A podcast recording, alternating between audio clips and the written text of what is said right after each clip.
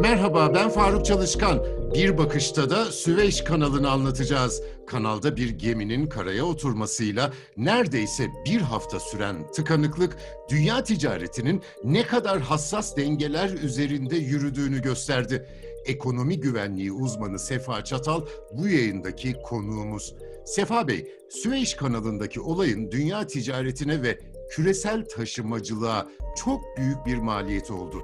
Bunun boyutlarını anlatabilir misiniz? Öncelikle merhabalar. Dünyanın en önemli ticaret yolu 224 e, bin tonluk bir konteyner gemisi tarafından bloke edildi. Bu durum kısa bir süre içinde çözülmeseydi çok daha büyük sorunlara, özellikle küresel ticaret ve dünya ekonomisi üzerine ağır faturalar yükleyecekti. Süveyş kanalı neden önemli? Süveyş kanalı Kızıldeniz ve Akdeniz arasında yer alan 175 kilometre uzunluğundaki bir kanal.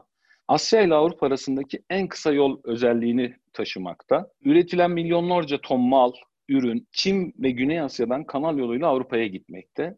Kanal, Orta Doğu'ya gelip giden petrol tankerleri için önemli bir rota.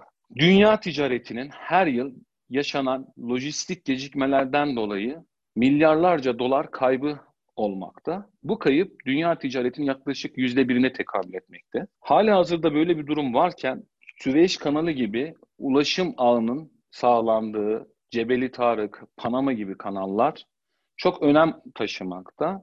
Tabii bunların içerisinde zaman ve taşıma maliyetlerinden daha hafif etkilenmek isteyen firmaların en çok tercih ettiği kanal Süveyş kanalı. Süveyş kanalı bilindiği üzere 2-3 gün tıkalı kaldı. Yüzlerce gemi Ever Given gemisinin arkasında sırasını bekledi. Ve yaklaşık olarak sıra bekleyen gemilerin dünya ekonomisine saatlik maliyeti yarım milyar dolardı. 400 ile 500 milyon dolar arasında rakamlara tekabül ediyordu. Ne kadar uzun süre kal, mahsur kalırsa gemi e, maliyetler daha çok artacağı için yetkililer seferber etti imkanlarını. Ve dün e, yüzdürülmeye başlandı bu gemi biliyorsunuz Faruk Bey. Bu durum dünyaya şunu gösterdi aslında. Alternatif ticaret yollarının, rotalarının oluşturulması gerekliliğini. Tedarik hatlarını konuşuyoruz ve Türkiye tüm güzergahların merkezinde gibi görünüyor. Bu olay Türkiye'ye bakış açısını değiştirebilir mi? Ne tür avantajlar olduğu ortaya çıkıyor? Bu olay Türkiye'ye bakış açısını değiştirdi. Hatta tüm ilgiyi Türkiye'ye de çekti diyebiliriz. Tabii ki e, Türkiye bulunduğu jeopolitik ve jeostratejik konumdan ötürü Asya ile Avrupa arasında köprü vazifesi üstlenmekte. Enerji koridor noktasında Türkiye zaten e, konumu itibariyle dünyada kabul görmüş bir noktada. Yalnız ticaret yolları anlamında da üzerinden geçen ticaret yollarının en önemlisi olan İpek yol ayağının kuşak kısmında bulunuyor. Ve orta koridor Asya kıtasının Avrupa'ya en hızlı ve güvenli ulaşım rotasıdır. Bunu açacak olursak orta koridor Batı Asya koridorunda bulunan güney ve kuzey koridorlara göre hem daha güvenilir hem daha az maliyetli. Maliyetten kastımız zaman ve tedarik maliyetlerin noktasında.